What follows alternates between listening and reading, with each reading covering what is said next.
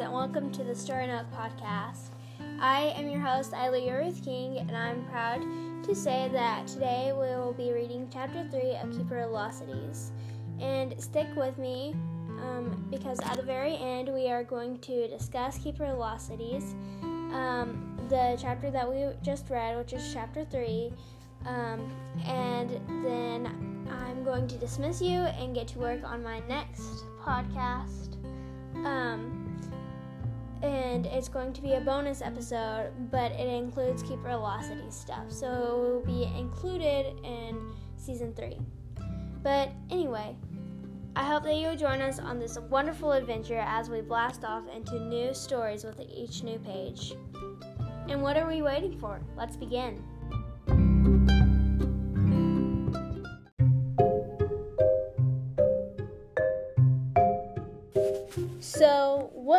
Sophie managed to say when she finally found her voice. You're saying I'm. I'm an alien? She held her breath. Fitz erupted in laughter. Her cheeks were hot, but she was also relieved. She didn't want to be an alien. No, he said whenever he managed to compose himself. I'm saying you're an elf. An elf? The word hung in the air between them, a foreign object that didn't belong. An elf, she repeated.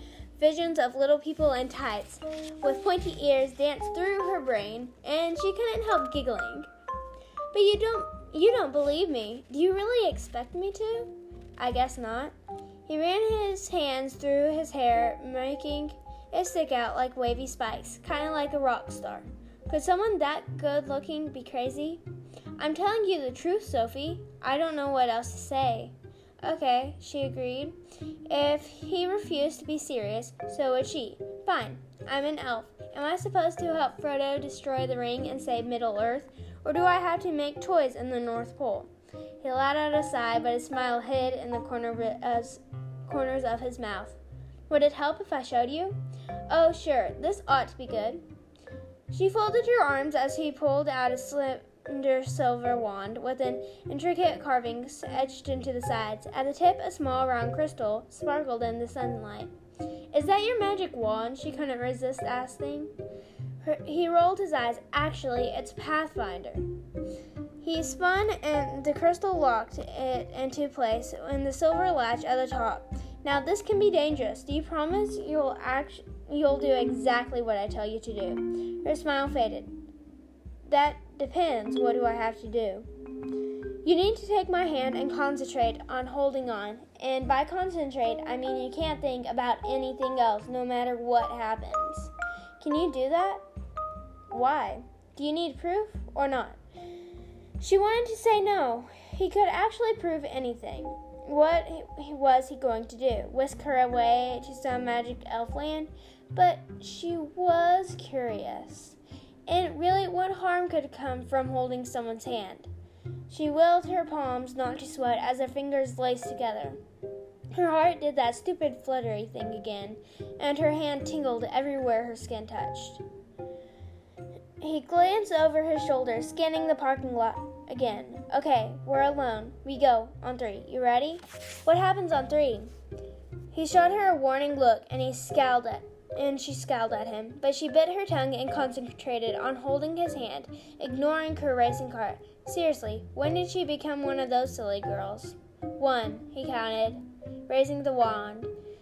Sunlight hit a fa- spaceship in the crystal, and a bright beam refracted towards the ground. Two, he tightened his grip. Sophie closed her eyes. Three.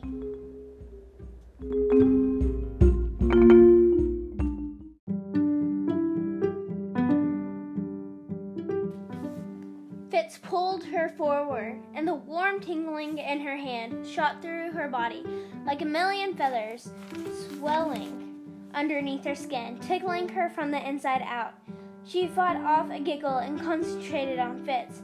But where was he? She knew she was clinging to him, but it felt like her body had melted into goo and the only thing keeping her from oozing away was his blanket of warmth wrapped around her. And faster, then, with a blink of an eye, the warmth faded, and she opened her eyes. Her mouth fell open as she tried to take it all in. She might have even squeaked. She stood at the edge of a glassy river, lined with impossibly tall trees, fanning out their wide emerald leaves among the puffy white clouds. Across the river, a row of crystal cl- castles glittered in the sunlight in a way that would make Walt Disney want to throw rocks at his magic kingdom. To her right, a golden path led into a sprawling city where the elaborate domed buildings seemed to be built from brickside jewels, each structure a different color. Snow capped mountains surrounded the lush valley, and the crisp, cool air smelled like a cinnamon and chocolate sunshine. Places this beautiful weren't supposed to exist, much less appear out of thin air. You can let go of my hand now. Sophie jumped. She had forgotten about Fitz. Her hand released his, and the blood tingled in her fingertips. She realized how hard she'd been squeezing. She looked around, unable to make sense of anything she saw. The castle towers twisted and spun sugar, and something seemed oddly familiar about them, but she couldn't figure out what it was. Where are we? Our capital. It's called Eternia, Eternia, but you might have heard it called Shangri-La, Shangri-La before. Shangri-La? She repeated, shaking her head. Shangri-La is real? All the lost cities are real, but not how you picture them, I'm sure. Human stories rarely get anything right. All the ridiculous things you've heard about elves. She had to laugh at that, and a sharp burst of sound echoed off the trees. It was so quiet there, just the gentle breeze brushing her face and a soft murmur of the river. No traffic, no chatter, no hammering, unspoken thoughts. She could get very used to the silence, but it felt strange too, like something was missing. Where is everyone? she asked, rising to her tiptoes to get a better view of the city.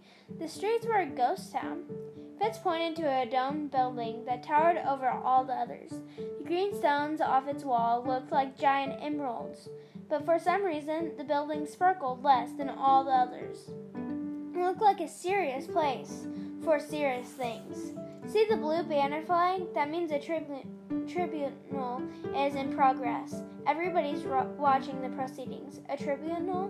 When the council basically the one the council basically our royalty holds a hearing to decide if someone's broken a law.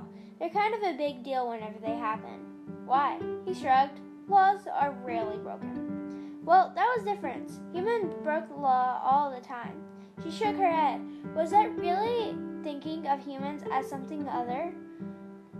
But how else could she explain where she was? She tried to wrap her mind around the idea, tried to force it to make sense. So, she said, cringing over her ridiculousness. Next question. This is magic? Fitz laughed, a full body laugh. It was like the funniest thing she had ever heard. She glared at him. It couldn't be that funny. No, he said when he'd regained control, magic is a stupid idea humans came up with to try to explain things they couldn't understand. Okay, she said, trying to cling to the remaining strands of her sanity. Then, how can we be here when five minutes ago we were in San Diego? He held up the Pathfinder up to the sun, casting a ray of light into his hand. Light leaping. We hitched a ride on a beam of light that was headed straight here. That's impossible. Is it? Yeah, you need infinite energy for light travel. Haven't you heard of the theory of relativity? She thought that she had him stumped with that one, but he just laughed again. That's the dumbest thing I've ever heard. Who came up with that? Uh, Albert Einstein? Huh, never heard of him, but he was wrong. She never heard of Albert Einstein. The theory of relatively, re, uh, um, relatively was dumb. She wasn't sure how to argue. Argue. It seemed so ridiculous. Confi- he seemed so ridiculously confident. It was unnerving. Concentrate harder this time, he said as he grabbed her hand again. She closed her eyes and waited for the warm feather sensation, but this time it was like someone turned on a hair dryer and sent the feathers scattering in millions of directions until another force wrapped around her, pulled everything back together like a giant rubber band. A second later, she was shivering from a cold ocean breeze, whipping her hair around her face. Fitz pointed to the massive castle in front of them. which glowed like stones were carved from moonlight. How do you think we got here? Words failed her. It really had felt like the light had passed through her, pulling her along with it. But she couldn't bring herself to say it because if that was true, every science book she read was wrong. You look confused, he observed.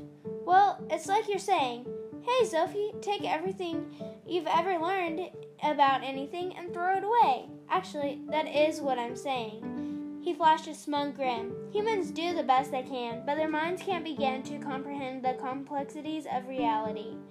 And what? Elves' minds are better? Of course.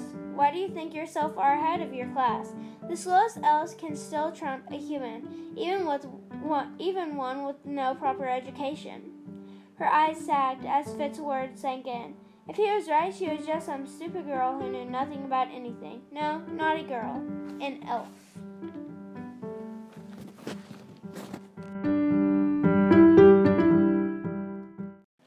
Alright, that's all we have today, so I'm going to move on to the next segment, which is talking about Chapter 3 Keep Velocities by Shannon Messenger.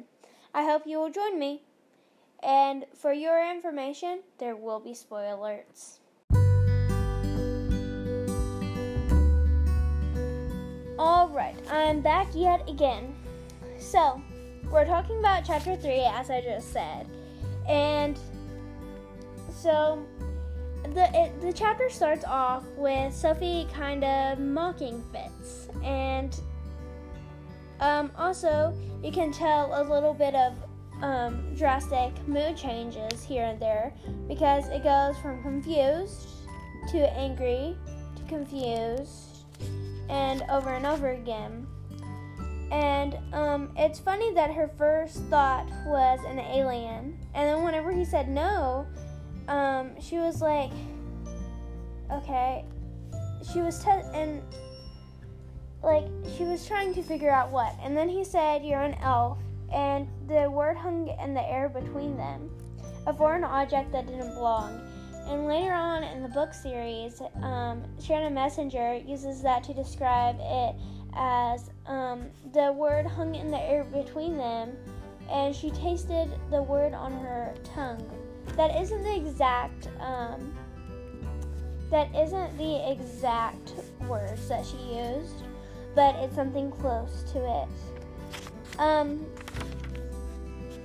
so I probably whenever I, I would think of elves, I would have thought of um, what you might call it, uh, the the Lord of the Ring elves or the Hobbit elves. Like Sophie, one of Sophie's things was here, and um. So a pathfinder, if you don't know, is like this long wand and it's not very long, but it has this crystal at the end, like it kind of explained here.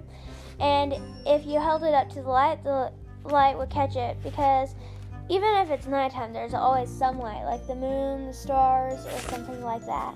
So it collects light and then it travels you to different places, and then it, um, and because it, it makes your body go into pieces and then it reforms you. Um, and she Sophie had some more mixed feelings here whenever he was like, "I can show you," because um, she was like, "No, I don't want to trust a stranger because that goes against everything her parents taught her." But then again, her curios- her curiosity um, ran through her mind right then, and that made her go. Um, I mean, she trusted him with her life um, which is wild. And whenever I saw that, and it said, or one, it might have been last chapter, and she was like, I don't want to listen to you. I don't even trust you. I just thinking, oh, he's gonna be your boyfriend legacy, or like not boyfriend, but like she likes him, and Fitz keeps on giving her gifts. it's all sweet. Um, that is a spoiler. Just you know, I'm sorry. Um, they do kind of like they I don't know. You'll have to read the book and see. Um and if you were wondering whenever it said when did she become one of those girls, um, she was meaning like whenever her heart would flutter around um, a boy, and so she was because she had never done that before. Um, and so it kind of left us in a suspense um, at the end by saying, um, well, no, I didn't. Never mind. I was thinking of last chapter. And so if if um, Fitz was a empath, he would be feeling lots of emotions here and there. It would have been interesting if Shannon Messenger had made him an empath. That would be cool. Um, so later on in the books, you forget how beautiful the cities are because Shannon Messenger never really actually describes them again like she did now. And I mean, you go back to thinking of beautiful, more beautiful than the human cities, but you don't think of it as how she described it here. Um, and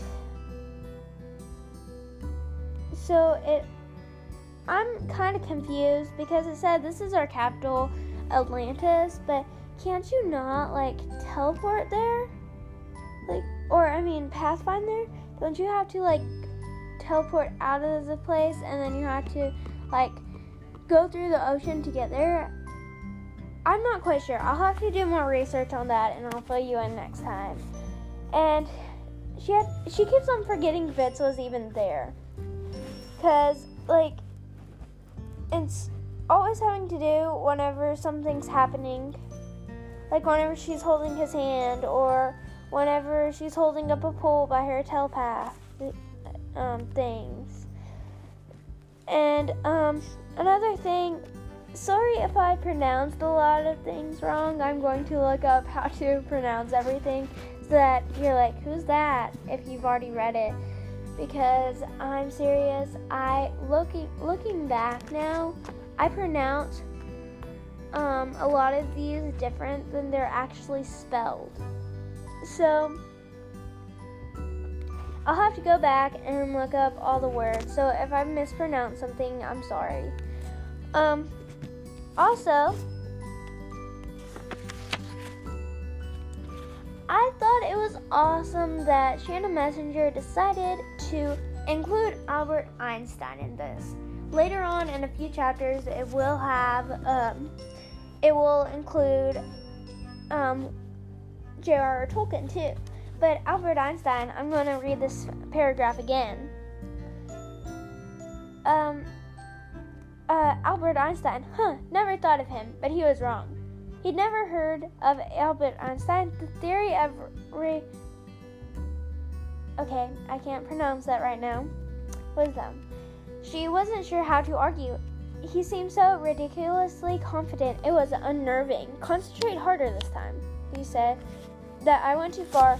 But it's awesome that she brought up Albert Einstein and how, and like she might have had a grudge or something on Albert Einstein so that she would actually bring it up in her book, proving him wrong about that. Maybe she disagrees with him on something, so that was her way of getting back, or maybe she just thought it would be cool to bring him up. I'm sorry if I'm talking really fast right now. I'm very excited for no reason. Um, another thing that I wanted to point out was um, she automatically started um, like saying parting humans as her not a human and parting them as another creature and and so it the thing ended as no not a girl, an elf. Um, so she's. Okay, guys, so um, my recording set or um, the app that I'm recording on just totally kicked me out, and I don't know where I left off on the last segment. So I'm going to have to end it here um, for the talking. If I like, if it cut off mid sentence or mid question or something like that, I'm sorry because I can't notice um, where that mistake was until I published it. And once I publish it, I can edit it again. So, sorry about that, guys. Um, but um, I will see. Hopefully, I didn't leave off like anywhere bad or like in a question that you really wanted to know. Um, but anyway, I hope that you have enjoyed the Story Nook and you will join us again on another um, magical adventure. Um, tune in next episode for more about Keeper of Lost Cities. Thank you.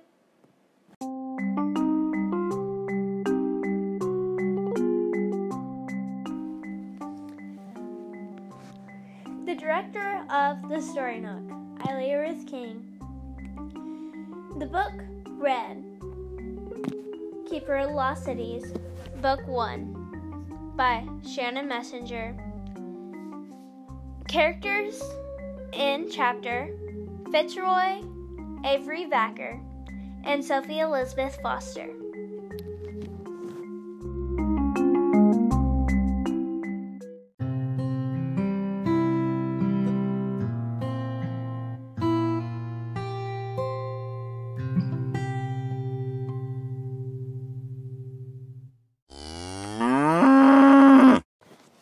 This is the Story Nook Institute. Thank you.